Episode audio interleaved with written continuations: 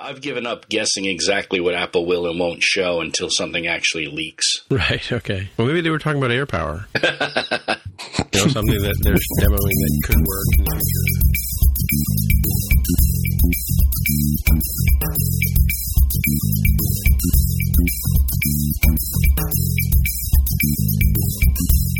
Hey, everybody. Welcome to episode two forty-two of the More Than Just Code podcast. My name is Tim Mitchell, and I am in Toronto, Ontario, and I'm joined once again by Jaime Lopez Junior in Seattle, Washington. How's it going? And roll at the carpets, red carpets, you know, let the banners unfurl. We have, once again, Drew Freeman from Pittsburgh, Pennsylvania on the show. All the way from Steeler country. Yes, indeed. Steelers, go Steelers. Yes, and of course, you know, so we missed it. We missed making a big fuss for episode forty-two, right? We missed making a big fuss for episode one forty-two, and I'm sure people are going to argue with me that two forty-two isn't a significant number, but it's got forty-two in it, right? So I think that's an auspicious number. Don't you think it's an auspicious number? No? Yeah, I mean... Douglas Adams thought so. It's a recorded format. It's not to say we couldn't go in and do special editions like George Lucas and make a big deal about it. True. That's true. Yeah, we can we can, we can, we can edit this, re-edit this one after we're done, for sure. We can come back like a year or two from now. Yeah. Well, I guess that means I have to I have a certain pick I have to put in now, now that I've said that. Alrighty then. All right. So, Jaime, welcome back. Um, how was England? It was great.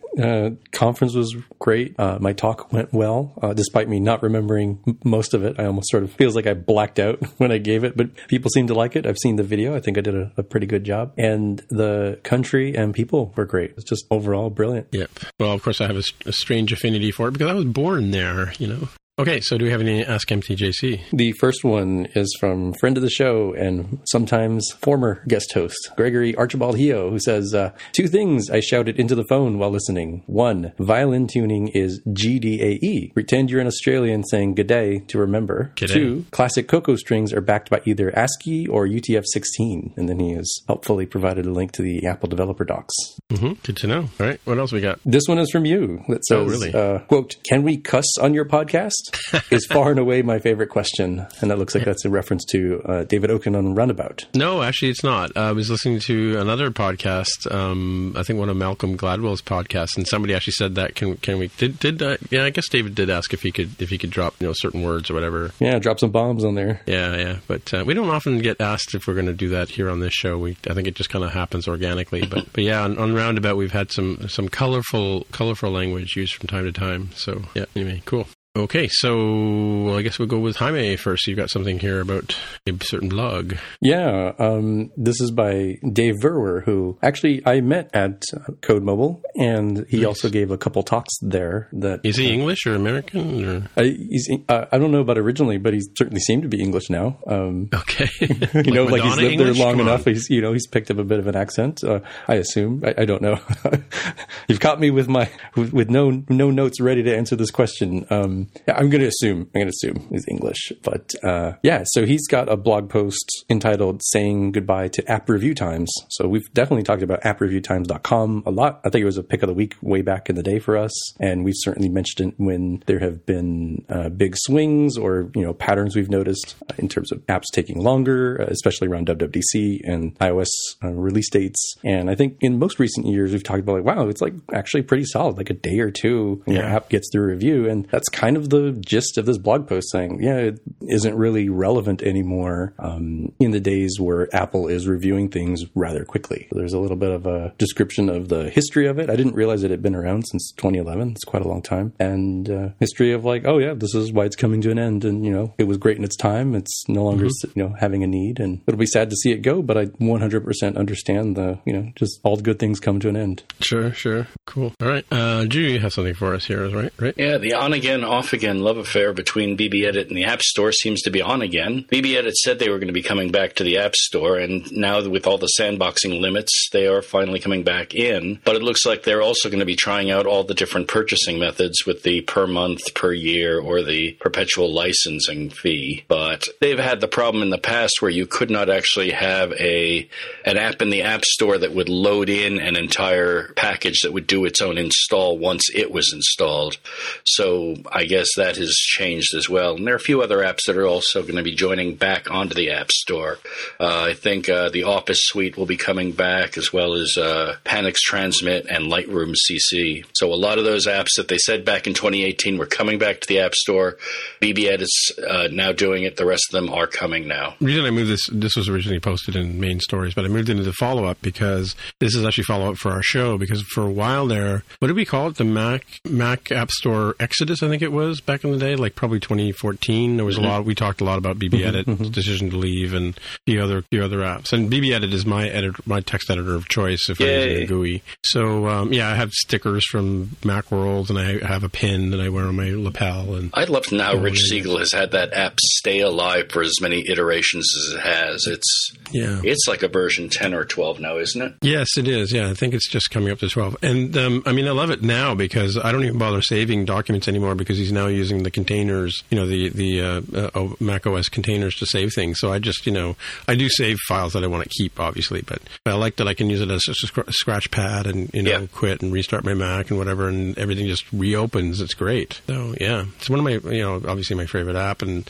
I've used it with, with uh, it has some code hinting in it, and, you know, you can choose the different types of um, documents that are, like if you're using, if you're doing Fastlane, for instance, which may, may become important in a couple of weeks, I'm not sure, but um, uh, if you're doing Fastlane, you can choose Ruby, and then it basically highlights all the, the text as, you know, as using Ruby uh, styling, right? So the recent uh, the recent major update had the Swift coloration finally added in. Oh, does it? Okay, cool. Yeah, yeah. But it, it's it's it's uh, I, I use it endlessly for, for complex regular expressions, especially when I'm yeah, of course, yeah, when I'm trying to do greps replaces, uh, and the fact that it has the, uh, the it, it's it's not a terminal, but it's sort of a terminal right. worksheet that lets you effectively put together small shell scripts and run them.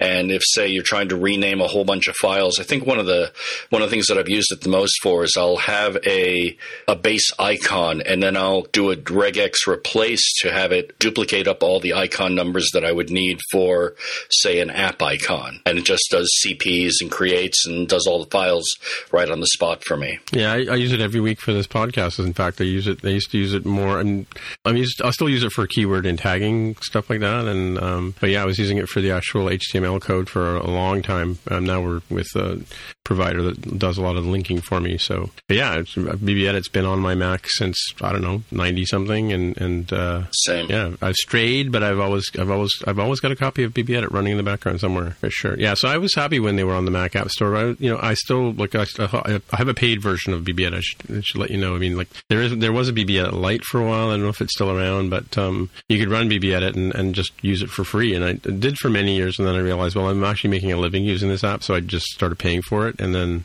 when it went to the Mac App Store, I bought a bought a, a license there, and then it seemed kind of unfair, and I could see why he wanted to leave the store because there was no up, there is no upgrade path, right? So I think he's going to come back and try subscriptions out. I think you were saying, right? Yeah. What, you said he was coming back for oh, another reason? Oh, oh, oh, the, uh, the the sandboxing. What's what's the deal with that? And I you just cl- and I just closed the uh, just closed the article. Oh well, I can open it. There's two. Well, he's looking at that. I'm looking at the other part of the article that says mm-hmm. uh, so you can buy available sorry directly on their website for forty-nine ninety-nine. Okay, good. Uh, U S or on the Mac App Store uh, free download, and then the subscription price is three ninety-nine a month or thirty-nine ninety-nine per year. Mm, okay. So yeah, back in February, BBEdit updated itself to be a fully sandboxed app, which is one of the things that's required, and the sandboxing limits their ability to to get uh, the extra software from working or getting any malicious software from working on the system. Right, but does that mean like so? I used to use it in integrated with uh, Interarchy, right? Like mm-hmm. I would if I was going to use like if I grab an F T P file from a server, I could have it open in BBEdit, and I could have it right back when I did my saves, right, through the F T P mechanism. But and that hasn't been working for a while, and I know there's an issue with I'm not sure it's High Sierra or or um, Mojave security, and I, hopefully he, he said he mentioned a while back he was going to figure that out. But uh, did you turn on permission for BBEdit to have access to files and folders? Uh, maybe that's what I'm missing. Yeah, yeah. Check your security settings for BBEdit and see that it has permission to access everything, because that's part of the whole with the sandboxing is that sandboxing says, well, I can only access my own document area. But with BBEdit, you want to be able to just open. I mean, the fact that you can open files in either text or in, in hex, you know, Yeah, there's a, if you go into your security and privacy, there's a privacy tab, and then there's one called full disk access. Yeah, that's what I was asking about. I don't, like I said, I don't see that one as an option. Oh, do you have to hit add or something, maybe? Yeah, you add in BBEdit to that. Cool. All right. What's next? This is follow-up, not because we've talked about it before, but because I listened to last week's episode Uh-oh. when I was out. And you sure it's not you, a fact Tim, check, then? It's not a fact check. This was related to your, uh, vaguely related to your foibles, your, your machine that has uh, melted down. Oh, uh, yes. I don't think you yourself, just given your experience, will make use of this, but there are many people who do. And what I'm talking about is the fact that Apple used to charge a ninety-nine dollars data migration fee for right. uh, moving yeah. your data over to new Macs and repairs, but beginning April second, so already now, as of this recording, there is no cost for data migrations with the purchase of a new Mac or data transfers with a repair. Cool. Yeah, yeah. Yeah, so they're helping people out with that sort of thing. Well, I mean, it's kind of a kind of a drag. I've been to the App Store and stood in line and like a like a you know an animal and um, listen to them tell people, you know, make sure you back up your data before you come in, and you know, and oh, I'm sorry, your phone can't be restored, and here's a new one. We were, and they they hand them a replacement, and the the look of horror on the person's face when they when they when it dawns on them. Some of them, some of them never dawns on them that, that their data has got to be recovered from somewhere, right? And not everybody's using iCloud backup for phones, for instance. And, and you know, like like me,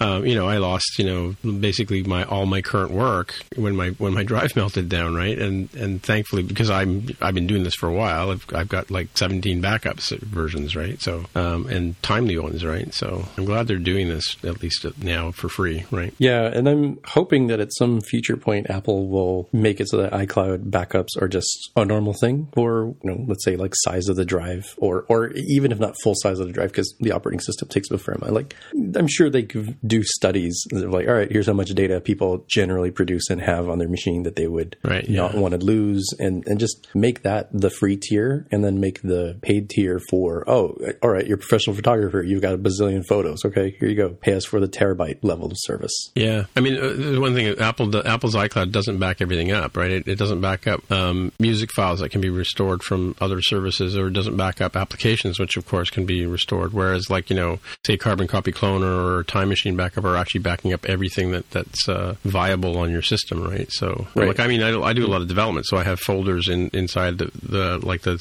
the websites are inside the library system, you know, folder, right? And those generally aren't part of a uh, the the friendly Apple, I'm doing air quotes, friendly Apple backup kind of stuff, right? So, um, mm-hmm, like, mm-hmm. if I do a restore, I have to make sure, like, my S Q L databases don't necessarily get restored automatically, right? Which is why I do the Carbon Copy Cloner backups and Crash Plan and stuff like that as well.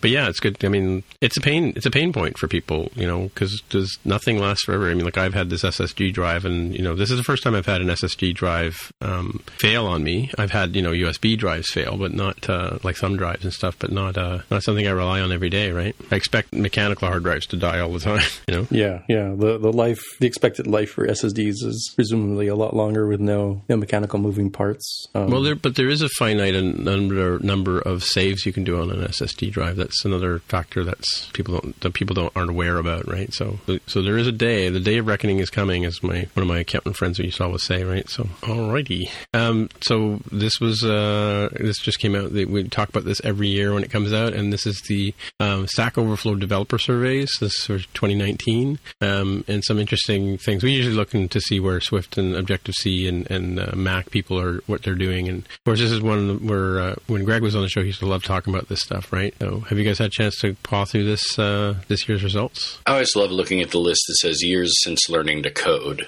Oh yeah, because now I've dropped into one percent, in yeah, the one percent range. You and me both, bud. Well, I started when I was eleven, so it's it's coming up on forty years since I really? first wow. touched code. Wow, how about you, honey? I am, uh, let's see, the current age, I guess it's twenty years since like writing first line of code. nine percent of users said they're in the twenty-year range. The, the the largest one was five to nine years since they learned to code. And that's thirty-one percent wow. professional developers, not all respondents. Right, right, right. Yeah, as always, um, if Doctor Mark Rubin was here, he would say, well, you know, self-selecting survey, so you got to take it a little bit of grain of salt, which is true, because the, the, you know, the people who uh, responded tended to overwhelmingly be people who have Stack Overflow accounts, and Stack Overflow itself says like ninety-nine percent of all its traffic is not signed in accounts. So just normal people looking to get an answer and get away from the website, go on with their lives. So there's, it, it, it's a, it's a very sort of narrow slice slice. It's not going to be, I think, broadly applicable, but it is an interesting set of data because they do have a lot of data here. It skews younger. Uh, a lot of it was like people who had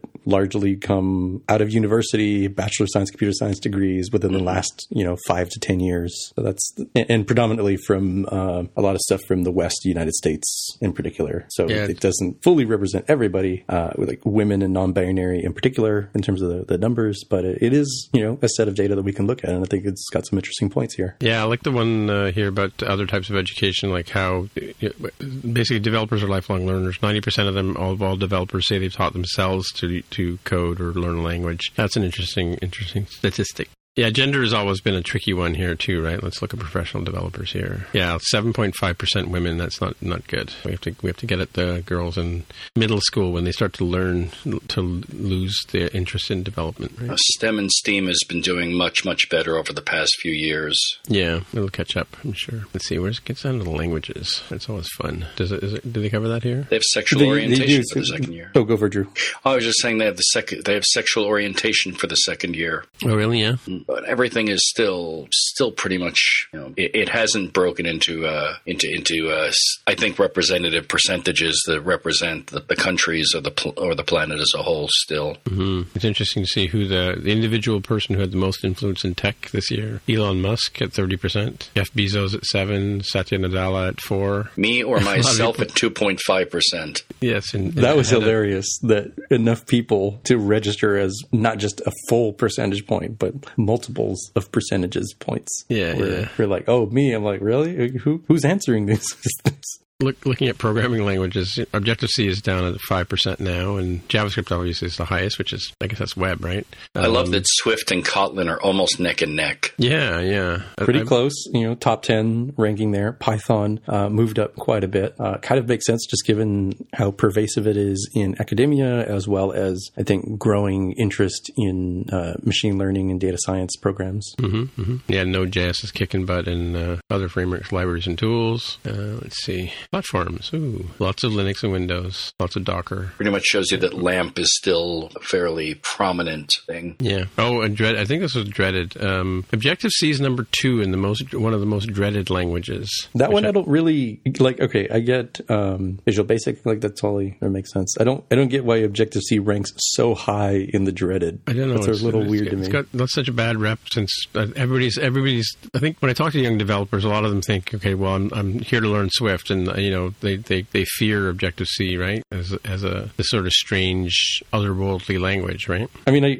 I can get it in some respects in terms of uh, having done Objective-C as my, you know, my bread and butter for a long time. It was, you know, it has some really nice things about it. It has some real awful warts. But, you know, when I'm enjoying life with Swift and then occasionally just hating everything and wanting to just burn the entire world, you know, why won't this stupid thing compile? What is the compiler telling me here? Um, I don't know that I... Uh, Uh, view Objective-C as like, oh no, like absolutely can't go back to it. I think newer code, I'm of course going to write in Swift. Uh, don't go out of my way to write Objective-C, but there are there are times when it's sort of like the right thing to do when you're, um, you know, in an existing code base, or maybe even some circumstances where you're trying to just quickly iterate on something and say, you know, type safety be damned. I just want to see if this concept even works, and then I'll rewrite it in Swift. You know, once I once I get the basic idea going. Oh, really? Okay. Yeah. I'm looking at the platforms that developers are working on, and you know, Linux and Windows are, are never going to be a surprise. But what surprises me is that twenty, nearly a quarter of the respondents said Mac O S, and closer to an eighth said iOS.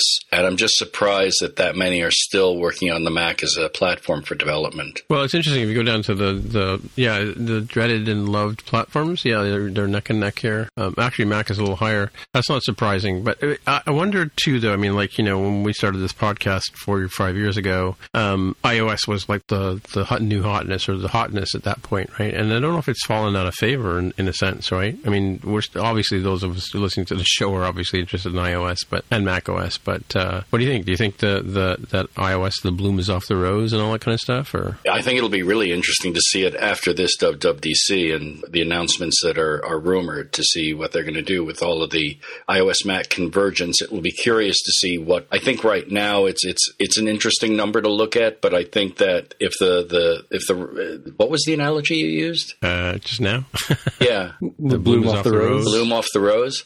Yeah, uh, honeymoon's I, over. I, I think it's, I, I, I can't say for sure if that's the case for the long term. Right, right. Yeah, I think, Tim, this harkens back to the episode zero or negative one. Yeah. Uh, where we had our yeah. conversation at three sixty iDev many years ago about oh, right, my, yeah. my hypothesis around technology cycles and how web had completed its ten-year cycle of like, oh my gosh, if, if you got a pulse and, you know, dynamic H T M L, here you go, here's a million dollars, go have at it, to the sort of like middle stage to the later stage where larger companies have come in, things are commoditized. We are well in that cycle, right? Count it for the two thousand eight. It's, it's been more than a decade of, uh, of iOS development, uh, native iOS development. And I don't think it worked out quite the way I thought it would. I thought it would be, yeah, you know, it's just a job, you know, just move on with it, you know, move on with your life. It, I think there's been enough bumps uh, upwards, up along the way to keep it sort of fresh and alive. But I don't think it's like the golden heyday of like, oh, person in their basement makes an app and it makes tens of millions of dollars, right? It's clearly not that. We're talking about things like BBEdit, like, oh, wow, it's a big deal. They're coming back to the App Store to do subscription pricing sort of thing. And when I look down at the, what is it? It's, uh, it's under work and then salary by developer type. Yeah. Um, I'm going to look on the United States uh, tab because I did notice a big difference in sort of global distribution of salaries mm-hmm. versus mm-hmm. United States. And I'm more familiar with the U S. Mobile is looking pretty good. This one, two, three, four, five, six. It's number seven uh, with an, is this average? I'm going to assume it's average of one hundred twelve thousand dollars salary, which isn't too bad because above it is things like engineering manager, which you would expect a little bit more, uh, site reliability engineers and DevOps folks and data scientists. Like a lot of that stuff is going to have premiums right now for where things are moving. But mobile is still doing pretty well. It didn't fall to the bottom of the list. It was like, all right, it's one hundred percent commoditized. Nobody's even looking for them anymore. Um, it's a little curious to me that mobile drops way, way, way down on the list when you look at global. And I mm-hmm, don't know mm-hmm. what's happening there. Uh, maybe it speaks to some sort of difference in, uh, one, we talked about the respondents here and their particular slice. Or even two, maybe there's a difference in the kinds of um, attention that mobile gets in, let's say, like the West, like the United States versus other places in the world. But at least for us here, you know, in this hemisphere, um, it certainly seems like mobile is still hanging on as like a thing you can get paid a premium for. Not as much as you could have back in like two thousand nine, two thousand ten, but it's still doing pretty good. It's still paying the bills pretty well. Yeah. And then you can do a tab between global and United States salaries. Um, t- not surprising at all to me that the United States, being a higher cost country, tends to have higher salaries. Mm-hmm, mm-hmm. Um, but the, the positioning of mobile, mobile is next to the bottom on global at forty-five K. But for United States, what did I just say? It was like number seven at one hundred twelve K. Yeah. yeah.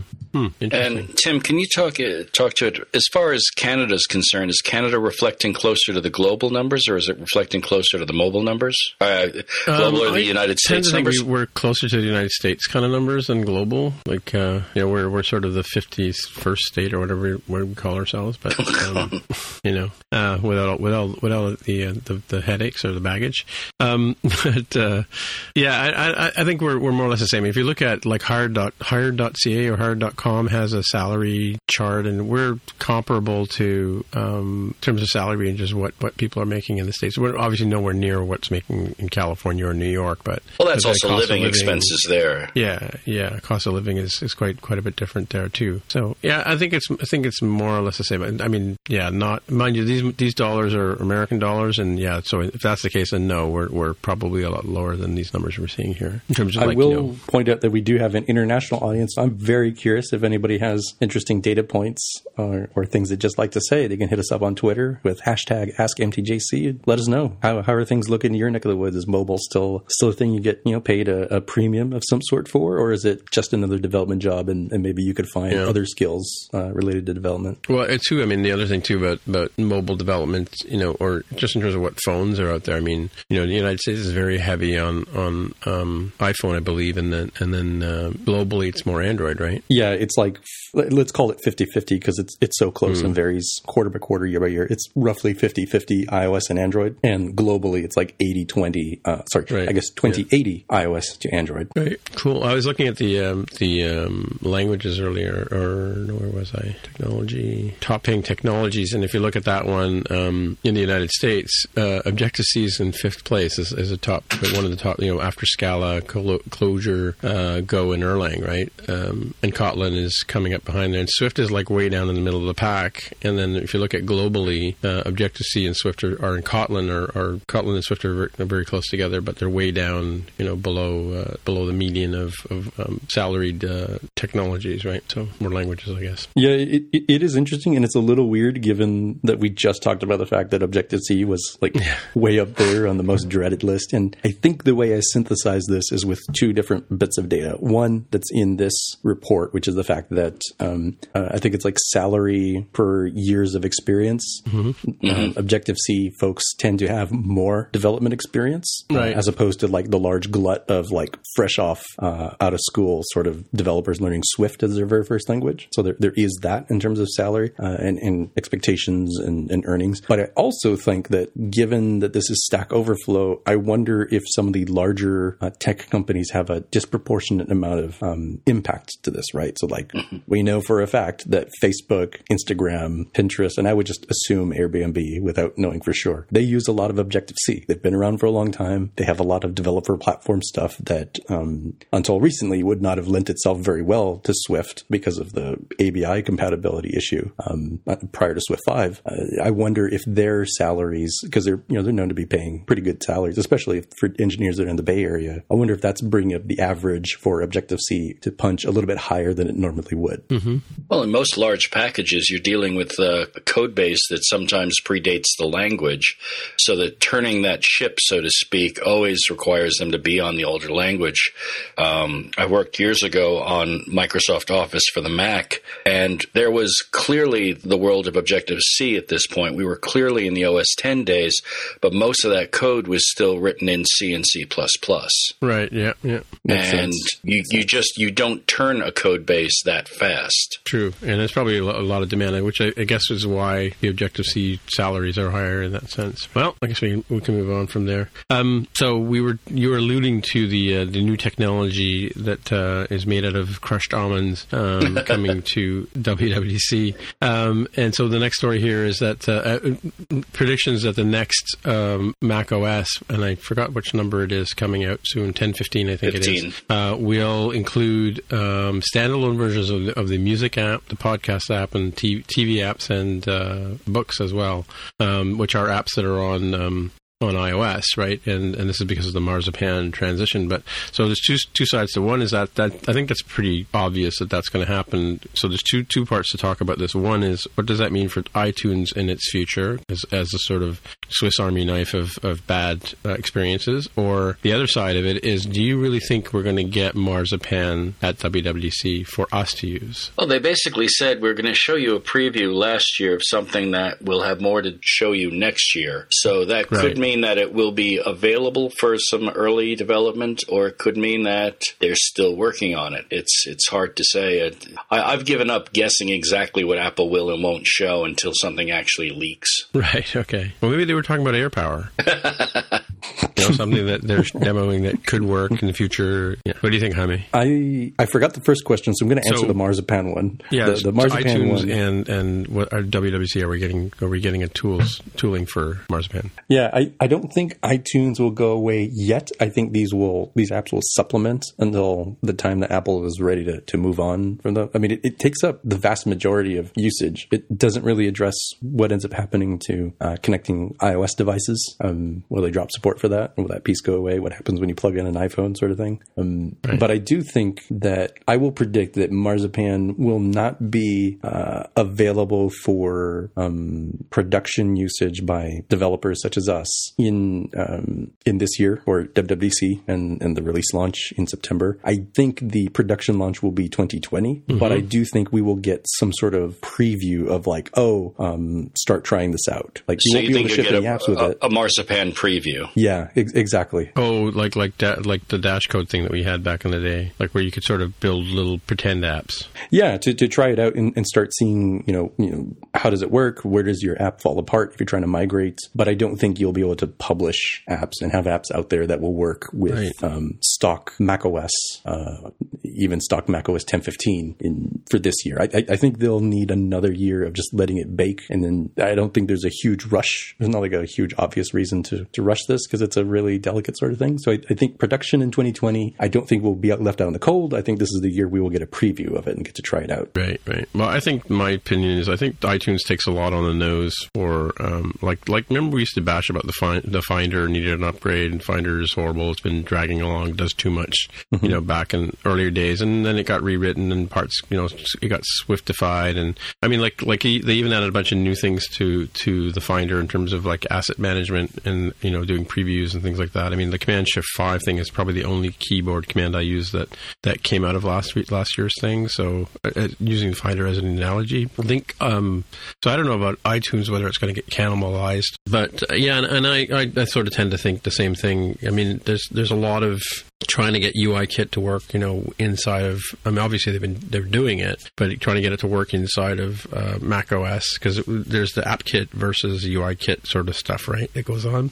And whether or not, uh, whether or not it'll be ready for, for public consumption or for developer consumption, right? Yeah. I think there's the, like, you know, will it technically even work? Does it compile sort of thing? And then there's the, okay, what are the best practices? What are the, the human interface guidelines end up looking like for Marzipan apps? And, and people wanted to get a chance to make like really good quality experiences. That I think there's still so much uncertainty in my mind about that. That's why I said twenty twenty for production and uh, let us try this out as a beta or a preview, as Drew put it. Right. And, and Drew can probably address this, but the, the whole idea of mouse events and keyboard events and windowing, right? Isn't that quite a bit uh, sort of different in macOS? It It is, but it will also depend entirely on how much they try to attach the usage to, say, your trackpad. If they try to make your trackpad okay. the touchscreen for this app, because, you know, you do have the menu and the menu bar access to an application, but running an app is different. And I really have not sat down. I really should sit down with the news app on macOS and see how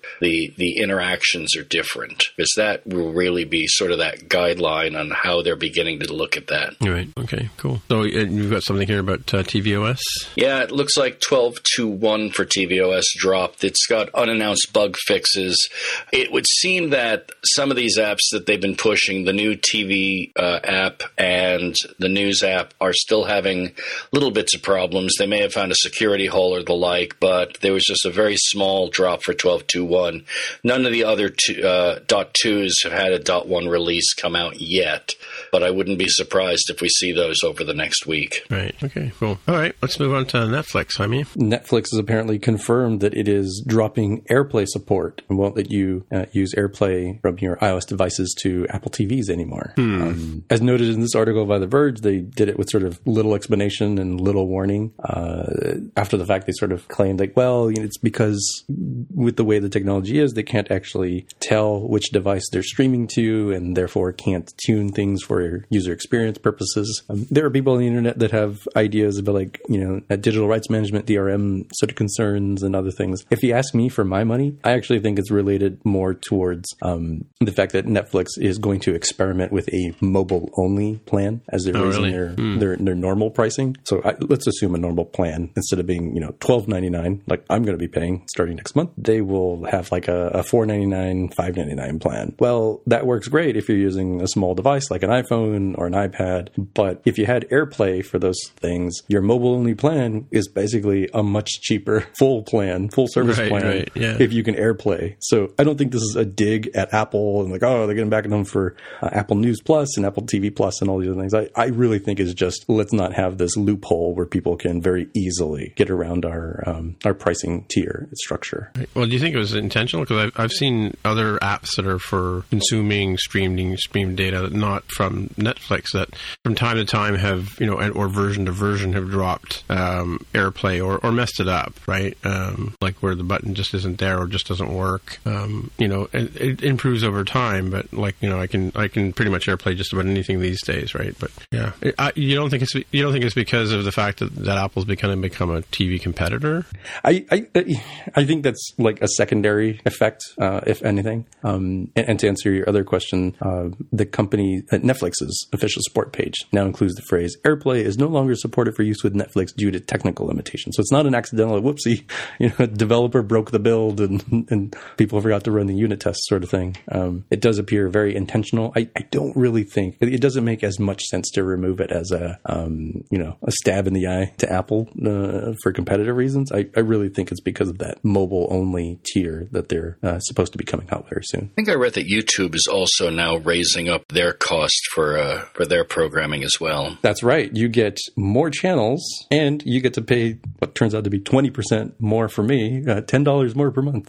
Really? Which, Are you, do you have a YouTube subscription, Jaime? I have YouTube T V, uh, assuming that's what Drew is talking about. Yeah. And yeah, they're going to add like a Discovery Channel and Oprah Winfrey Network and Food Network, Animal Planet, a few other things. But um, a big thing for me is like, I didn't really care about those channels enough to pay more money. Just why I don't pay uh, Comcast locally for cable for that. And the ten dollars rise has me really thinking about alternatives. So I'm, you know, going to be looking at Hulu T V with uh, the attached Hulu plan to see if, if that ends up being better. Certainly cheaper as of this recording. I like Hulu's programming. Yeah, their originals work seems to be uh, something that might tip the balance in their favor for, for my personal selection. Um, their limits on the cloud P V R for the, the regular plan uh, at like forty-five dollars a month is, it's not great. It's like fifty hours of, of P V R time, which on YouTube T V, I have no such limitation. I'll just watch everything if I wanted to or record everything if I wanted to. And um, I have to look at my usage and see like, okay, what am I actually watching um, now that it's, you know, only fifty hours, you know, will I, will I be more diligent about removing things from the queue or be more careful about adding things to the queue of recording? I mean, maybe it ends up not being, you know, that big a deal at all, but it, it is something where this is causing me to reevaluate what am I going to do for my, my digital media consumption desires. Hmm,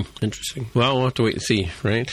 Like anything else. What do you got next? Oh, the next one is, uh, I thought it was just a little release note that I actually got an email about today uh, as of this recording, but uh, turns out the interwebs is on fire with this. So this little documentation update from Apple that says, uh, you know, hey, here's how uh, here's how you notarize your app before distribution. Uh, the part in yellow is the part that people are in a tizzy about, which is important. Beginning in macOS ten point fourteen point five, all new or updated kernel extensions and all software from developers new to distribution Contributing with developer I D must be notarized in order to run. In a future version of macOS, notarization will be required by default for all software. So what does notarization mean? I remember thinking that it was a way to um, like sign your software, uh, mm-hmm. kind of similar to the way that, um, that current signing works. But uh, unlike, let's say, uh, iOS development, where like you barely, like you have to make sure this developer certificate is, is signed, otherwise the operating system like absolutely refuses to run your software. Right? That's part of our build process. But macOS isn't really fully like that. Like we talked earlier about the uh, Mac App Store apps and, and what you have to do for sandboxing and entitlements and stuff. That's cool and great. But pre-existing software that you just, you know, download from the web and run locally, like Gatekeeper gets involved there. But this is like an in-between where uh, rather than having to sign up for the um, Apple Developer Program and pay the, the yearly fee to distribute, uh, you would not have to pay for this. It'd be free service from understand, but it would be a requirement as a way for Apple to provide extra due diligence and security around software. Like, was this actually um, a legitimate copy of software? Like, remember the, what did they call it? It's like Xcode Ghost or something. It was like hacked versions of Xcode that were being oh, yeah, yeah, right, redistributed yeah. from servers in China. Yeah. Yeah. So this would, would um, not prevent that sort of situation, but Apple could say, hey, wait a minute, like this is not a legitimate version of Xcode. And then yoink, there goes the, the uh, notarization authorization. And those copies would be dead, right? Very similar to like when rogue apps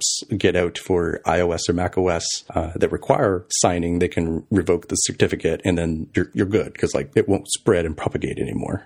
The notarization also can be revoked in case you have your comp- in case you compromise your uh, your signing certs. Oh yes, good point. It says here at the top of the article that uh, uh, Apple Notary Service is an automated service that scans your software for malicious content, checks for code signing issues, and returns results to you quickly. And if the if you pass, then you, it generates a ticket for you to staple to your software. Uh, so Apple is notarizing the software is what the case is. And then I guess that allows, gate, Gatekeeper will allow it to be installed or run or whatever, right? So, because you currently you can go in and say, if it's unsigned, you can go in and say, yes, I, I take the responsibility for the software and let it run. But I think you're saying now it's going to be even more mandatory? The notarization will be mandatory in a future unspecified version right, of macOS. Right.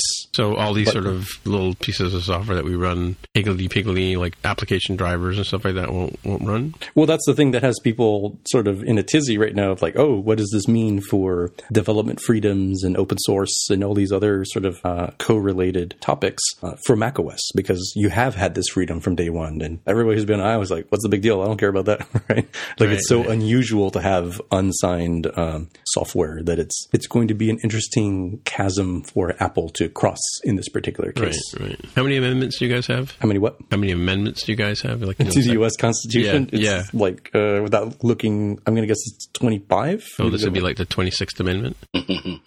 I get to have my app on, I get to install any app I want on my Mac. Let's see, real-time follow-up, constitutional amendment, amendments. Many of them are there. Uh, scrolling way down, bottom of the list. Oh, um, I was close. There are twenty-seven amendments. I said twenty-five, so I was off by two. Well, theoretically, you were correct then, because one canceled the other one out. We had that no drinking amendment, and then we had no, it's okay to drink amendment. So those two cancel out. You consider that twenty-five. Right.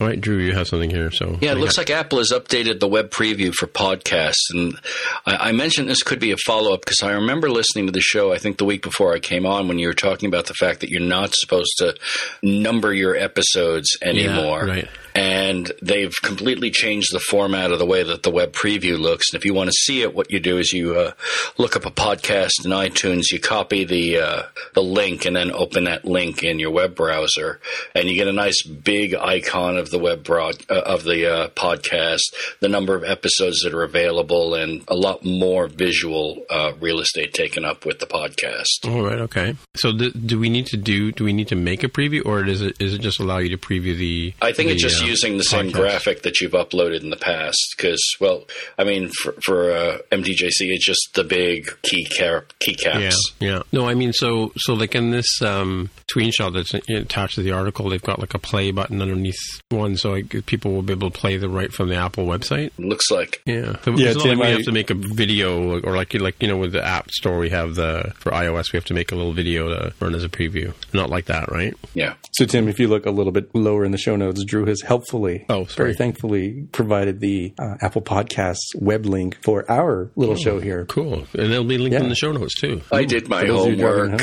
Huh? I did my homework. But I, I don't get, I don't, I don't have a preview. What's going on? Ah, but you may notice it's podcast.apple.com slash US.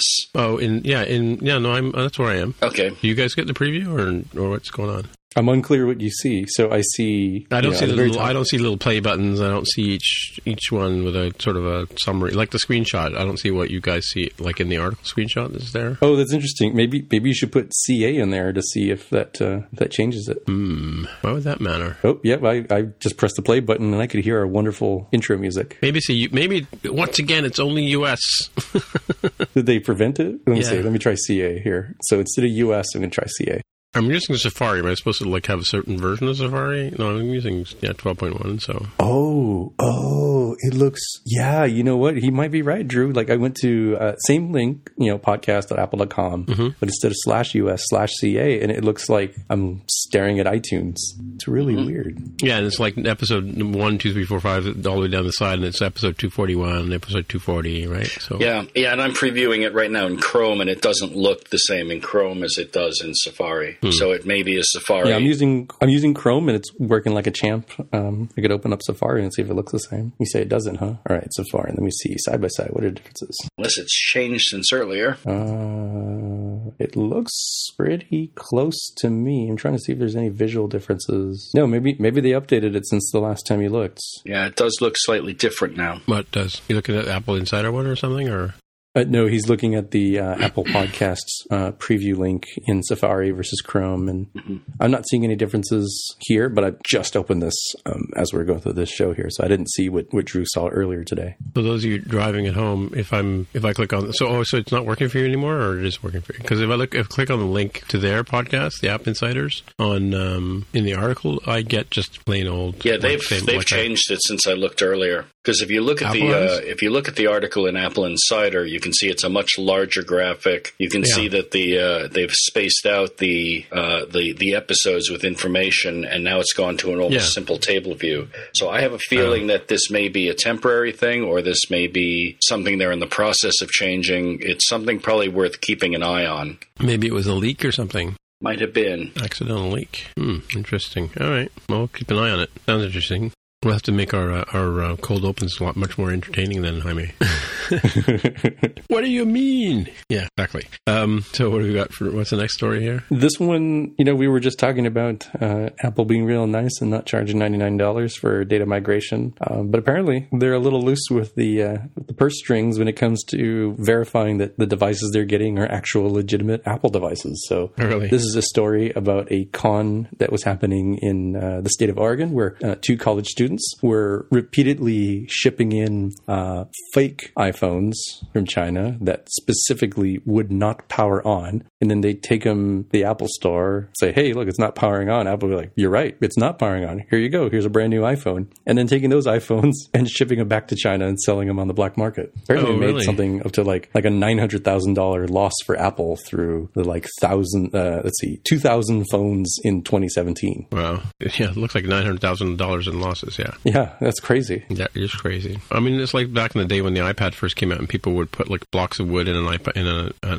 iPad box and sell it, you know, in the in the parking lot of a Walmart or whatever. Right, right. Yeah. As long as it weighed about, you know, approximately the, the amount of weight you'd expect, right? Mm-hmm, mm-hmm. Yeah. All right. Lots of fun. Lots of fun for the boys and girls. That's an interesting, you know, bit of ingenuity for those guys and to do that. But yeah, because there's lots of iPhone knockoffs in, in China as well, right? Like, they must be really good, though. Like, I mean, let's assume it's, you know, like sawdust or some other thing that sort of weighs what an iPhone would roughly weigh. The exterior must be really, really good that Apple employees who use these devices and touch them every single day didn't immediately be like, what the heck is this? You can't just give me a, a bar of soap that's been whittled and carved into the shape of an iPhone. Maybe it's like counterfeiting dollar bills. Though. Somebody got it, got a hold of the molds and, you know, maybe bought got some glass or whatever and figured it out, right? Yeah, I just feel like the materials.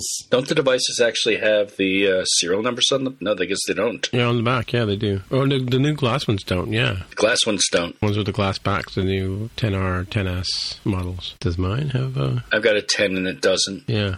That's kind of a drag. All right. All right, let's get around, go around the table like we usually do and see if we have any picks. And do we have a pick, Jaime? We do. Mine is from the uh, the fine people over at ray wenderlich dot com. I've they heard have, of them.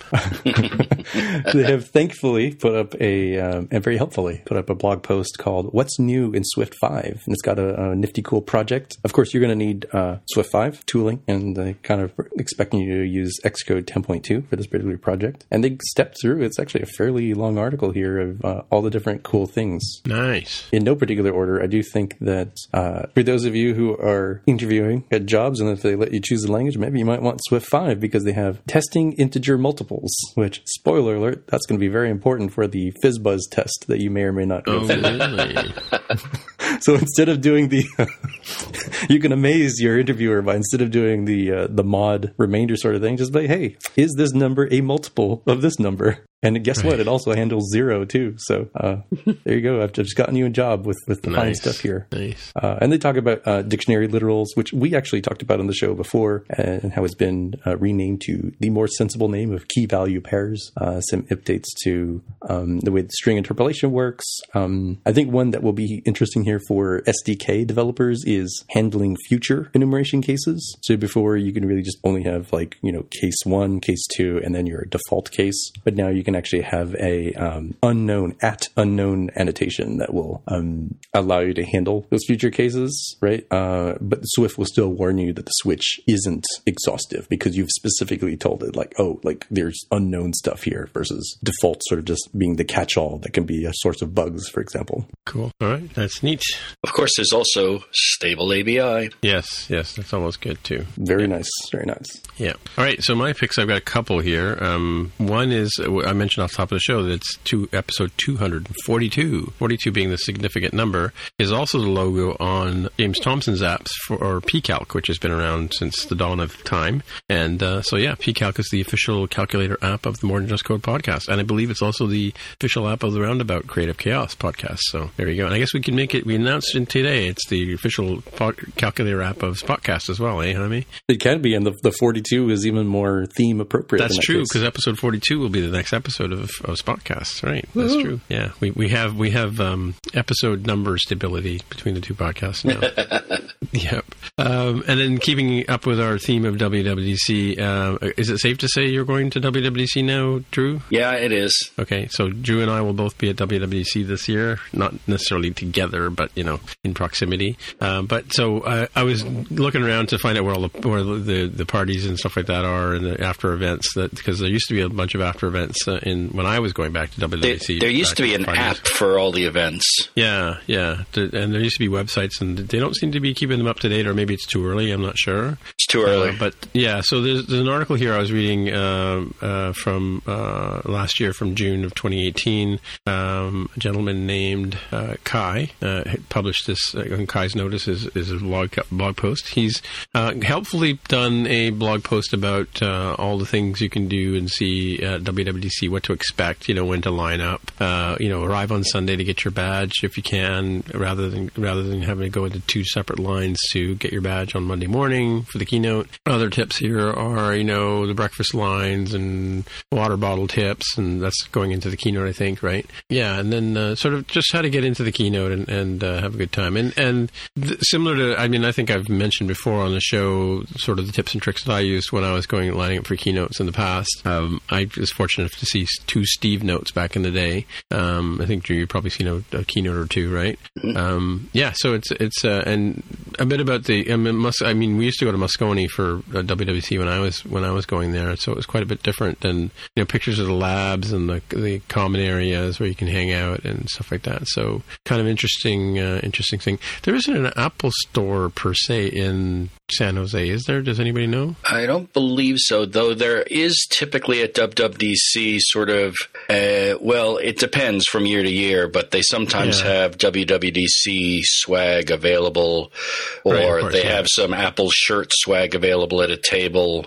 And my tip to you, if you go into these events, because I've had people pick up T-shirts and stuff like that for me from W W D C, but you get the T-shirt on day one or day two if you can, because they go quick. You know, they, don't, yeah. they don't stock them with, you know, there's five thousand people vying for the same T-shirts that you're vying for. So, yeah, grab grab your, sw- your swag early if you can. You might have to miss a session to do that, right? So do everything early. Um, yeah. If you haven't been to W W D C, line up for the keynote. You have to at least do that once. You meet some really amazing... amazing people that you spend four to nine hours with overnight. It's an experience, but in truth, and a lot of people don't realize this, the keynote isn't meant for the developers. The keynote is meant for the public to get a flavor of what's coming in their in their September Christmas boxes. And the one that you really want to be in the front row for as early as possible is the one after the keynote, which is the State of the Union. That, for right, developers, lunch, yeah. is is the most important one. And then after that, line up and make your appointments for uh, for any of the uh, the labs or the uh, consultations. Yeah. So, like with the labs last year, did you have to did you have to book a, make an appointment early, or did you have to just show up? And how did the labs work last year? Do you know? I have no idea. I, I, the last time I was there was before the lottery.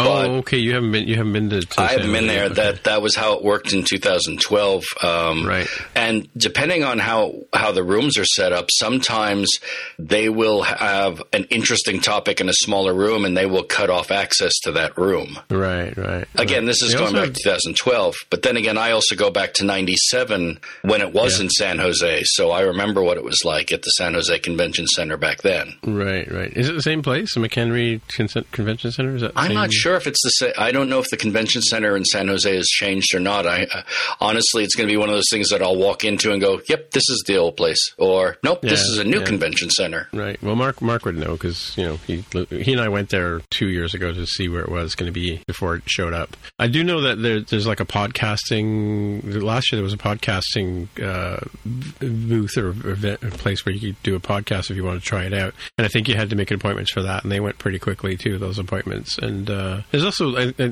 when I've been going before, there's been an iTunes team. I know the iTunes group, or I guess it used to be called iTunes Connect. Now it's what, App Store Connect?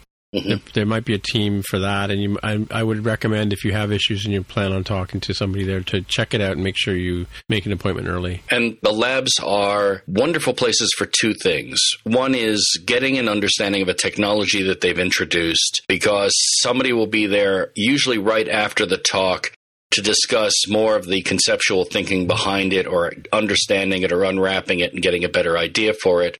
But also, if you have source code and you're having difficulty finding a way through a solution, as they always say, there's a thousand engineers from Apple there.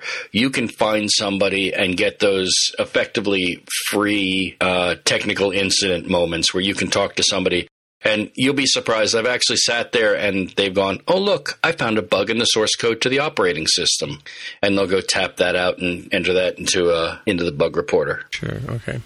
And just as a, I think last year we, we picked Mark's brain about uh, you know how to get it, get to San, San Jose and things to do in San Jose. So I'll I'll post that as part of the show here um, today, and I might send it out as a separate uh, in case you missed it kind of thing last year um, for people coming this year. So yeah, we're looking forward to seeing everybody down at W W D C this year. Well, let me interject here with some real time follow up, and that is the question of an Apple store in San Jose. I looked it up. The, that is the Apple Oak Ridge store at nine two five Blossom Hill Road, San Jose, California, which is, according to Google Maps, a eleven minute drive from uh, south of the San Jose Convention Center. Mm, cool. All right. It is not, however, run by the Apple Oak Ridge Boys.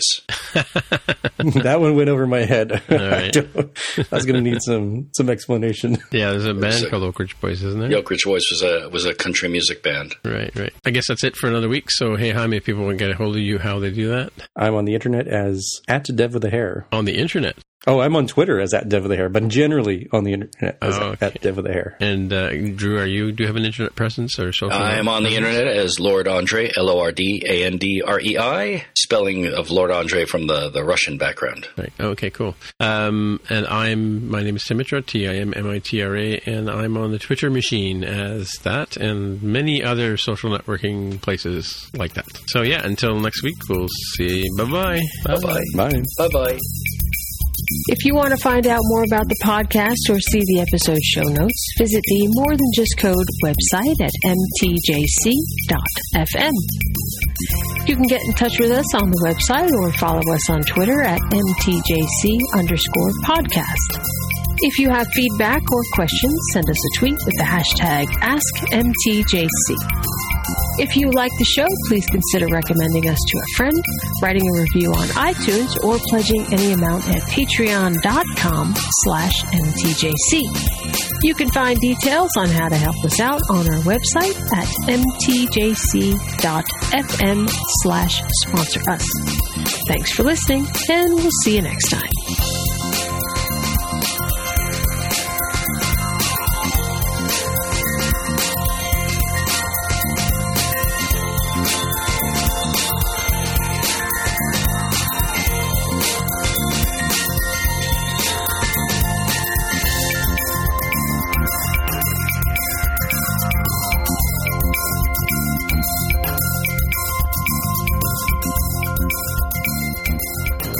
Um, yeah, and scene, as it were. Um, yeah, we had an argument once. Maybe you can settle this. You, you, you've done some theater stuff, right, Drew? Mm-hmm. I've done, I've done a good bit. Okay, so so we argue sometimes about whether it's and scene or end scene. I've heard both used. I can't help you with that one as an argument because I've heard people use both and and give history for both. It's, you know, and dot, dot, dot, scene or end scene.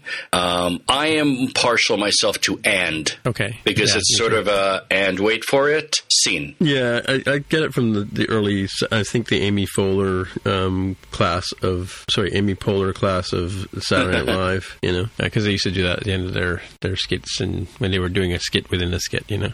Oh, is it yeah. somebody just told me it was the twentieth anniversary for the fever of more cowbell? Oh, really? Oh, interesting. Wow, gotta have more cowbell. I used to have an app. Um, I used to have a cowbell app on my phone. I wonder what happened to it. I guess it's gone. Hmm. Reminds me. Because you used to, you could get it to say, "I need more cowbell." But apparently, that's so. twenty years now. I think it was ninety-nine. Yeah, yeah. By the way, did you see my tweet that I just sent out? I just, no. uh, I just took receipt of just before the show started of an original Mac one twenty-eight manual. Ooh. That I found on eBay. And it's and it's in near mint condition. I mean, it's not one hundred percent perfect, but better than some of the manuals I've seen on eBay. And the guy also threw in a, a Mac Paint manual as well. So, yeah. This is the one with a nice glossy, you know, Picasso cover on the front of the manual, and, and the nice glossy uh, Apple-style, like Chiat Day pictures inside. So yeah, we talked about it. I think it was a pick on, uh, on one of our or one of our episodes. Oh, those are pretty. Yeah, so it's it's nice, nice. enough. I've, I've got I've got some original um, Mac uh, floppy disks as well that my wife found for me once on eBay. So we're just we're talking earlier about uh, maybe making a shadow box for these two guys to live in. So there you go. I'm gonna have to. I'm gonna have to take a picture and raise the ante. Of oh, you got some stuff. Oh yeah, yeah. I have a one twenty-eight Mac as well and a five twelve. So. This isn't a contest, by the way. No, of course not. I have to remind Tammy of that all the time. So you don't see it on our Slack. We, we have a, we usually post our episodes onto the Ray Wenderlich Slack and, and our brag about our. And one day Tammy put her thing up and sort of said, "Ah, I beat you to it," and I'm like, "Hey, it's not a contest, Tammy." It is now. Yeah, it is. Secretly, secretly it is, but I tell her it's not. We both publish on Saturday. She only, she's been pretty good lately. She was going for months and months and months and months without publishing a show. Now she's like pretty, pretty on top of it. Uh, I've, I've got my schedule where I'm going to start rolling uh, starting next week. Oh, with the epi- your um, mm-hmm. Ray Wenderlich podcast? The full episodes start uh, not this coming Wednesday. No, they are this coming Wednesday. Mm-hmm, mm-hmm. And we start with James Dempsey. Yes, you mentioned that last week. Who I record tomorrow. Cool. Yeah, we met him at uh, our W W D C. Well, you probably met him too when he was mm-hmm. doing uh, his. Well, you said you're a you're a. Uh, I'm a conditional breakpoint. Yeah, conditional breakpoint. Mm-hmm. Trying to find who's. Do you know? Do we know who's going to W W D C from the team? Like uh, Tim C. Some people have been mentioning it, but oh, Jeff. Uh, Jeff is coming from. Um, he was my first editor, actually. Tech editor, not tech editor, English editor, whatever. Jeff Rames, who we've mentioned on the show before. Okay, I've just sent you a, a Twitter response to your tweet with the oh, manual from the Macintosh, which yeah, simply.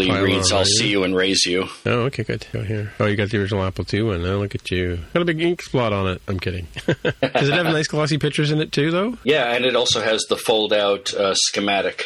Oh, really? Cool. Yeah, the, nice. The Apple two reference manual, which actually came with a schematic of the motherboard. Oh, okay. Yeah. In case you ever wanted to make one of your own. Yeah, I have I have an Apple two C here, and we have all some of the manuals for it, but it was, it was like a um, Valley Village finds. They weren't. Uh, I didn't actually... Uh, I, I own one, but I, I didn't own it back in the day. So yeah, but you the, got one. The Apple two manual was the Apple two manual was the only one that actually came with a schematic of the hard, uh, a schematic of the uh, motherboard. It came with the ROM actually disassembled. It had a little miniature sixty-five oh two instruction booklet in it. It's it, it's by far one of the most amazing things that Apple ever produced and never would produce again. Yeah, yeah, it's sort of the oh, I have a signed uh, a W A S signed um, schematic. Schematic of the of the um, Apple Apple logic board, mm. signed by the man himself. Yep, that's in a, that's in a frame somewhere. And the only real signed Apple thing that I have is an old rainbow-colored beach towel uh, from Apple that's signed by Douglas Adams when he spoke uh, at a lunchtime chat at W W D C. Nice, nice. I have a, my badge. Got my badge signed by Bill Atkinson once at W W D C because he was he was he's a developer now, right? Just a regular schmo mm-hmm. like us. He's one of us. Yeah. Not one of us. At all. Yeah.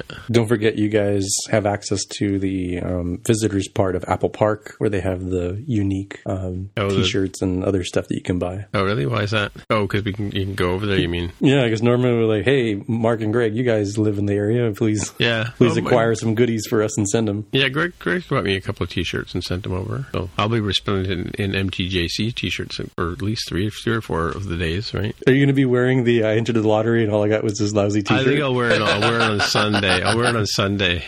I might. I might. I might wear it during the week. Who knows? I'll wear it on Sunday. I, I need to sure. get one of those from you because I have. A, I think I have one double extra large left. So I don't know. I don't have very many left. I think I might have an extra large too. I think I, I can still fit into an extra large. Size. Hmm? I still think I can fit into an extra large if there's well, a no, double I do extra have a double extra large because because I, I, I made one up for somebody and then he never sent me the address and then so I, I had two of them and I just shipped one out to a fan a couple of weeks ago. So. Someday I'll figure I, I, out why I made that childhood wish to look like Santa Claus. I don't know why. Well, it's funny because I have a couple of double extra large T-shirts and, and they're comfortable. Like they're not, you don't feel like, you know, they're not skin tight kind of thing, you know. So, so it's not not a horrible thing to, to have to admit you need a double extra large. You know. So I think you're sort of the same shape physically as me. Am I correct in that? Yeah, I think I'm a little shorter. Yeah. That's That's why yes. I wear the fedora. It, it gives me a little more height. Right, right, right. How tall are you? Uh, well, five eight as of my last oh, physical. Yeah, yeah. I'm actually shrinking. I was five nine for most of my adult life, and then last really? year they took my physical and they said, well, you're five eight and three quarters. I'm like, I'm shrinking? No. Yeah, that's normal apparently, but yeah, yeah. yeah. No, but I'm still five eleven, so been not my whole life. Well, not my whole life, sorry. That's, that's incorrect. That's inaccurate. It's I mean, the vast majority of your life at this point, right? It's around grade ten or so, yeah, ten or eleven, yeah, exactly. Yeah. I was going to say, that was a painful birth. yeah, yeah.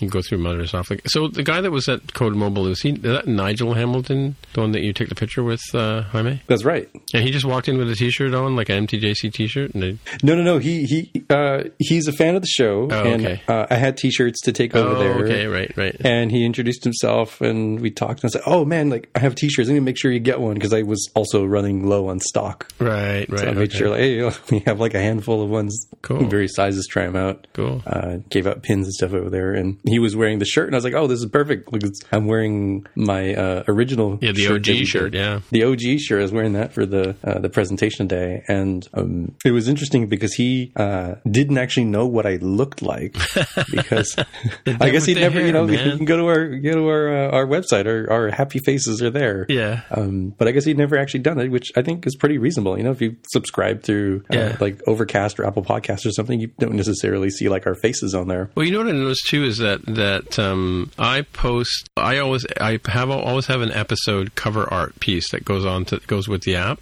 And you only, I only see that in Overcast. I don't see that in any, any of the other podcast players. So every week I painstakingly make a, an image that goes along with the episode, and, and you don't see them. I'm kind of disappointed. You, what what podcast player do you use? I mean, I use Overcast, and I do notice it on the website. Right. Yeah. Yeah. So it's yeah. it's it's much appreciated. It even shows in the M P three that I, I download. You know, the local copies. Oh, does it? Stuff. Okay. Yeah, that's true. I've seen yeah. that before too. And there's some there's some real winners in there. I mean, I think uh, Tammy with the Moober, and she's like. Yeah, Doctor Who is floating face, yeah. towards the TARDIS.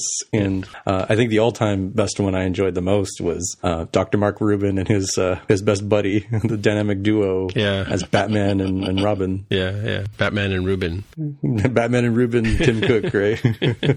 Although technically, you know, it's the other way around. Yeah. I just, I, I saw it was like a, a English comedy troupe. Two two guys were dressed up as Batman and Robin, and, and the height, the size of them were, because Mark's a little shorter than Tim Cook, obviously, right? So it kind of worked out pretty well. I don't, I, hopefully Tim Cook's never seen that one. yeah, all of a sudden my, my entry to W W D C gets revoked. Um, yeah. Now we have some we have some pretty interesting pictures. If you go to our Facebook page, you can see that, you know, I think we have a picture with our t-shirt and uh, hair supply. Um, Frederici, was it Frederici? Um, Federico Fittici? No, yeah, well, we have one. Oh, of Craig, those. Craig, Craig, Craig Frederici. Yeah, Fred, yeah. Frederici. Yeah, exactly. yeah, yeah, yeah. On our Facebook Hair Force page. One. Yeah, yeah. Yeah. So I got to see Terry Gilliam movie just before we recorded today. Which one? Oh yeah, how did that how did that go? Uh, the Man Who Killed Don Quixote. Just one night only tonight, and tonight's the night. So yeah, across North America, it's it's premier. It's basically one night only, and it was actually sold out. Remember, I said I thought maybe thirty people would show up. It was sold out, and they actually opened another theater to show to have a second screening, right, or two screens at the same time. And they had a little um, making of at the end of it, right. The best part is uh, after the initial trailer t- titles run, it says "and now," and it says, you know, twenty-five years in the making. Which is the joke, right? So of course, I got a good laugh out of the out of the whole crowd. It's actually pretty good. It's an it's an interesting story. I mean, um, I don't. I think I'm safe in saying it's not his best movie, but uh, but it, it's it's got its moment. It's pretty funny. It's, it's and it's all over the place. Typical Terry Gilliam kind of stuff, right? So, so what would you say is his best movie?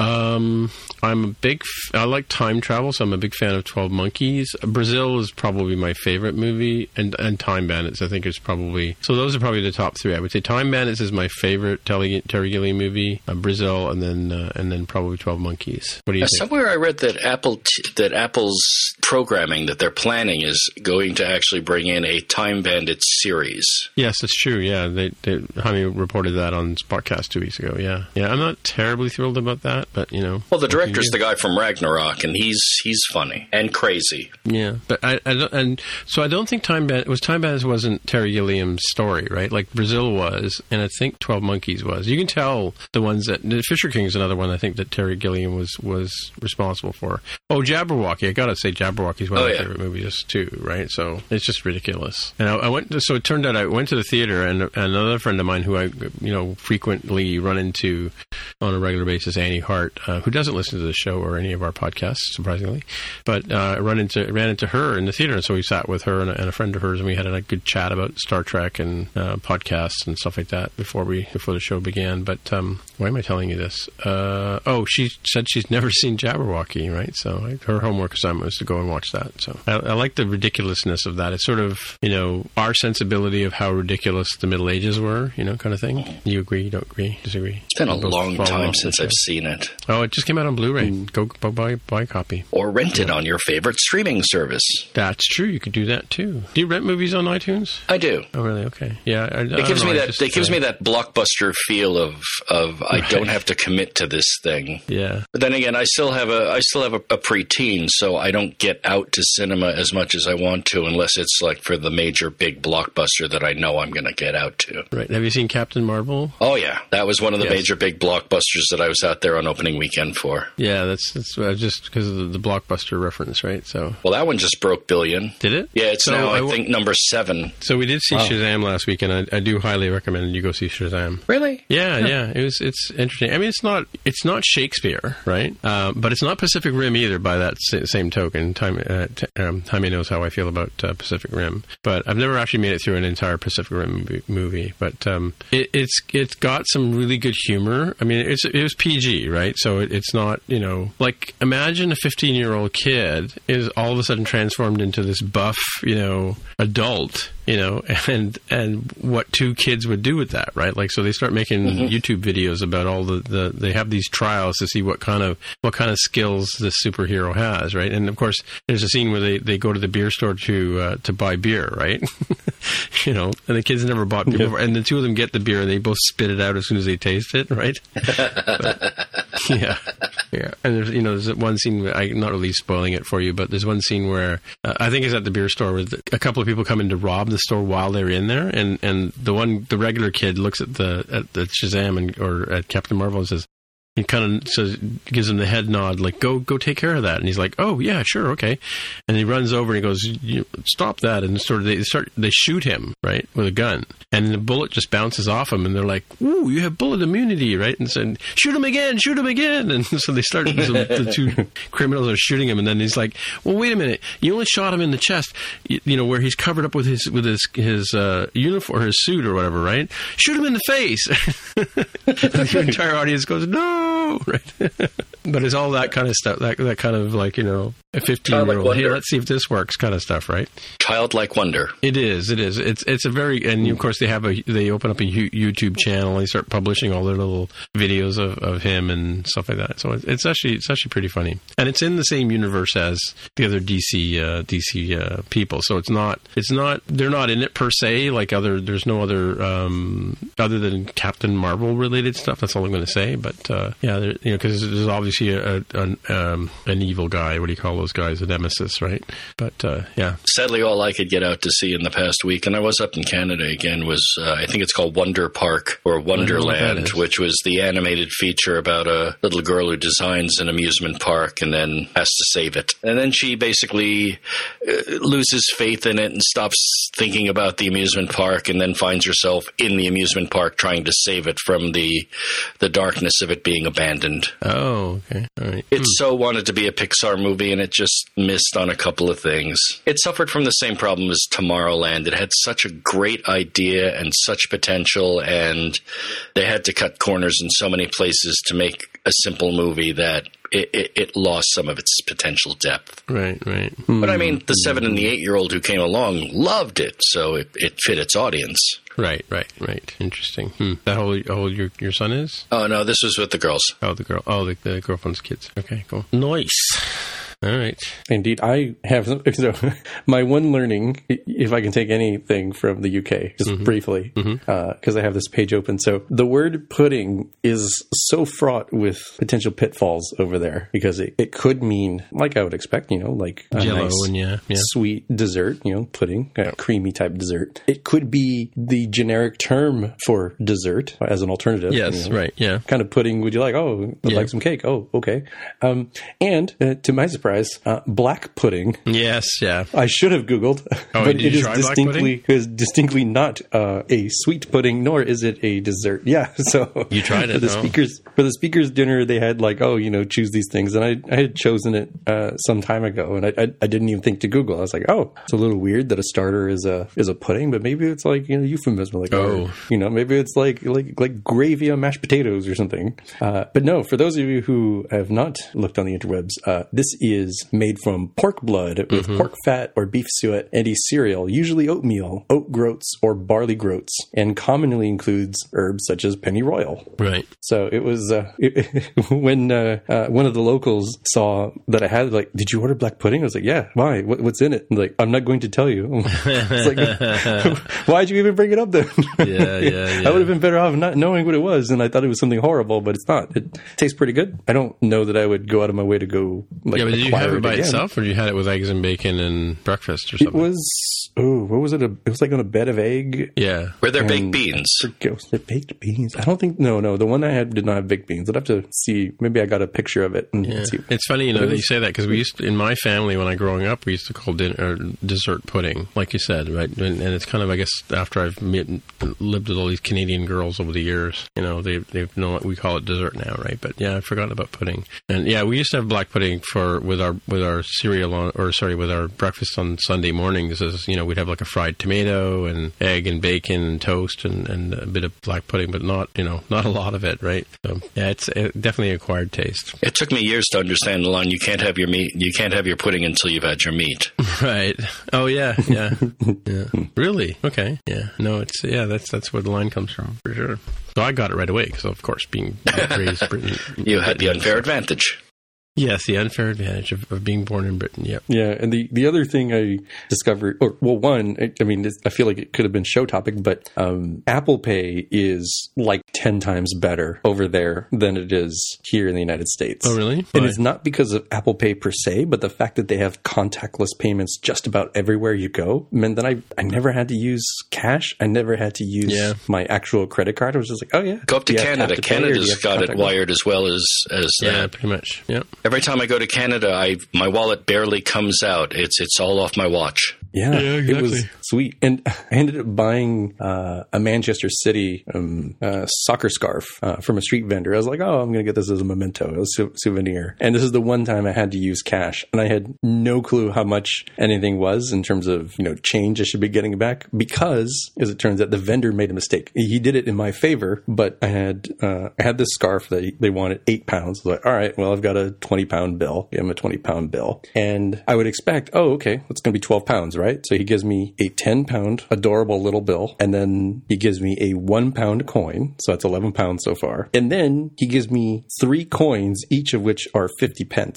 Oh, okay. And I don't know. I'm like, oh, I, I thought pence were like pennies. You'd have a hundred of them for a dollar. I guess not. Maybe it's like three or four. Like, I'm not sure how yeah, much is in here. Number, and yeah. I, yeah, I looked it up. I was like, wait a minute. He gave me fifty extra pence. Oh, really? Hmm. Like he cheated himself because he gave me the, the full twelve and then he gave me an extra fifty. So back in the day, um, British money was all sort of like weird. I can't, can't even remember. They had pence and they had farthings and a bunch of other things. Shillings but then, but then they went, yeah, shillings. But then they went to the sort of metric uh, numbering like we have, right? So in Canada and the United States. Stop yelling at your phones, Brits. But, you know, yeah, we have, so we have those, some of those old coins in our collections, you know. Their their money is, is like, like if you took American money and washed it together with Canadian money. Mm-hmm. I find that your guys' bills are more, um, they're like brighter colored for sure. And more plasticky. Well, more yeah, those are re- recent recent builds. Yeah, yeah, and and theirs have a lot of polymer stuff in it, so it feels very different from American money. Oh, but really? It okay, yeah. Kind of has a texture and color that's more muted than the Canadian style money. Yeah, and the, the, the bills are different sizes, right? There's different sizes, like a twenty is bigger than a ten, and so on and so forth, right? I, I only have two different kinds of bills because I went to the A T M, so I only have a twenty, which is pretty big, and a ten, which is adorably small. It looks like it's for small children. Okay. It's it's like, like you could not possibly confuse those two. So how much is twenty wallet. Pounds in American dollars? Uh, uh, are we talking figuring like, for Brexit or not? Yeah. uh, I don't know. Uh, when I was there, it was like one dollar thirty per pound. So oh, okay, I lose okay, like thirty percent. Yeah, yeah. yeah, it's gone up and down. It's different things like over the years. So the coins out of Britain are really kind of interesting because I think if you have one of each coin, you can actually, the, the latest mint, you can actually make a shield out of the patterns on the coins. Oh, really? Hmm.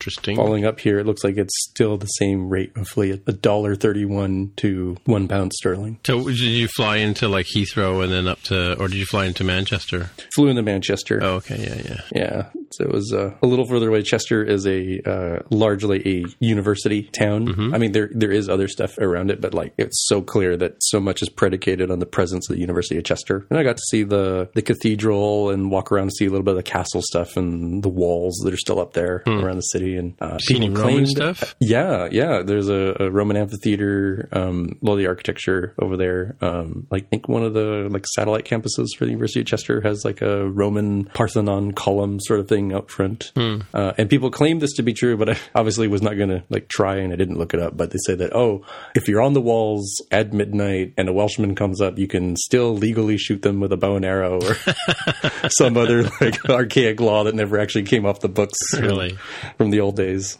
Nice. The laws are your friends. There's so many things that you can find on different books. I'm pretty sure in the city of Pittsburgh, you still can't walk your cow on the sidewalk after dark. Really? Yeah. Right. From, from like uh, the eighteen hundreds or something. Mm. Yeah. So I'm looking up some of these things here. So I didn't realize Terry Gilliam did Fear and Loathing in Las Vegas, which I noticed yeah, was not on your yeah, list. Yeah, that was that was one where he he, he did, wasn't the original director of it, and he, he took on the project later on, right? So yeah. And looking up the Oak Ridge Boys, according to Google, according to Google, I mean, just based on like the thing it shows in their discography on the little right-hand side panel, it says here songs. The first one on the list is from nineteen eighty-one, Elvira. They actually just recently had to cover that. that with an a cappella group called Home Free. They're a country a cappella group that covered the song with them. Really good remix of the song. And I'm not a country music fan. Well, let's see here. Oh, they're, they're still on tour? Mm-hmm. So it says tour dates. Oh, what, what just happened? My That's tour it. dates uh, coming up Friday, April twelfth in Saint Joseph, Missouri. I mean, they're not playing huge venues anymore, but uh, Elvira was their huge song, and uh, their recent cover of it with, uh, with the a cappella group is fantastic. Wow. I'll have to check that out. I'll have to check out the video of that. Listen, oh, it's on Apple Music, too. Never mind. I'll listen on my HomePod. Nice. Yeah. I'm, I'm reading this book like a comic book. I don't think it's a, it's ever been opened properly. Was that the Macintosh, the old Macintosh manual? Yeah, yeah. Should be using like acid-free gloves and stuff. I'll have to remember Sorry? to pack the Apple one that I, I posted so you can take a look at it so you can see all of the hardware specs in it. Sure. I was saying, Tim, you should be using like archival quality acid-free gloves. To yeah, touch that yeah. Thing. Ooh, look at some. Some of these illustrations are pretty cool. I've seen I've seen this before because there's a, there's a website where somebody documented it. But you know how you read comic books where you just barely open them at like twenty degrees? Yeah, I mean, like Jonathan's got all the comic books and stuff. I'm sure he has gear that can help you preserve that thing. Yeah. Oh, I have a. I have an IKEA Ziploc bag, and it, it's gone into as soon as it arrived, you know. Yeah, you want the acid-free instead of the Ziploc because that's plastic is treated so it won't flake the paper. Oh, okay. I used to collect comics. Yeah. yeah, Jonathan's got a lifetime supply of comics. If you really want to go crazy, you get the acid-free bags, and you get a backing board so it doesn't run the risk of getting folded. Right, right. Yes, we're familiar with the process. I haven't quite got my son onto this yet. He just hasn't quite bitten onto the comic book craze. Mm-hmm. I have faith. Yeah. Yeah, I guess it's a little different now because they're they're definitely not as cheap um, and like disposable as they once were. You don't just you know mm-hmm. find them at the local drugstore. They're significantly higher priced. They tend to be collected in graphic novels, and it almost feels like the the best way of anything nowadays to get into that would be to have one of those all you can eat subscriptions to like D C or Marvel Comics. Yeah, yeah, I've been doing the Marvel one to catch up on some old books and and look through some of the the old old things that I used to read. Well, this is pretty cool. I like it because it explains the whole desktop metaphor and how to use a mouse and back in the early early days. Oh yeah, of computing. Yeah, so it's a little wrinkly and beat up on the back, but it like like but it's clean. You know, like not not well loved. I mean, well loved, I guess, or just lived in somebody's drawer for all these years, right? I, I also have a Picasso Lite as well. You've, you've seen those ones? No, no, I don't think I know what you're talking about. So when when the Mac first came out, they gave all the dealers like a you know you know how you take a piece of glass and you etch the etch a design into it and you light it from the edge, right? Yep. So it's the, the Picasso drawing that's the original Macintosh logo. Ooh. In a glass thing that's about like twelve inches high or so. Yeah, about one of those on eBay years and years ago. Someday it'll be oh. worth something. You know, I mean, it's kind of worth something now. I can't remember what I paid, but it wasn't wasn't inexpensive, but it wasn't ridiculous. Maybe you need to start like a, a YouTube craze. Just create a fake video where you take one of those, not a real one, of course, mm-hmm. and you like say, "Oh, it's the smash this thing challenge." See if you can convince people. Yeah. Share it in the Apple community. See if people will destroy theirs, and yours will go up in value.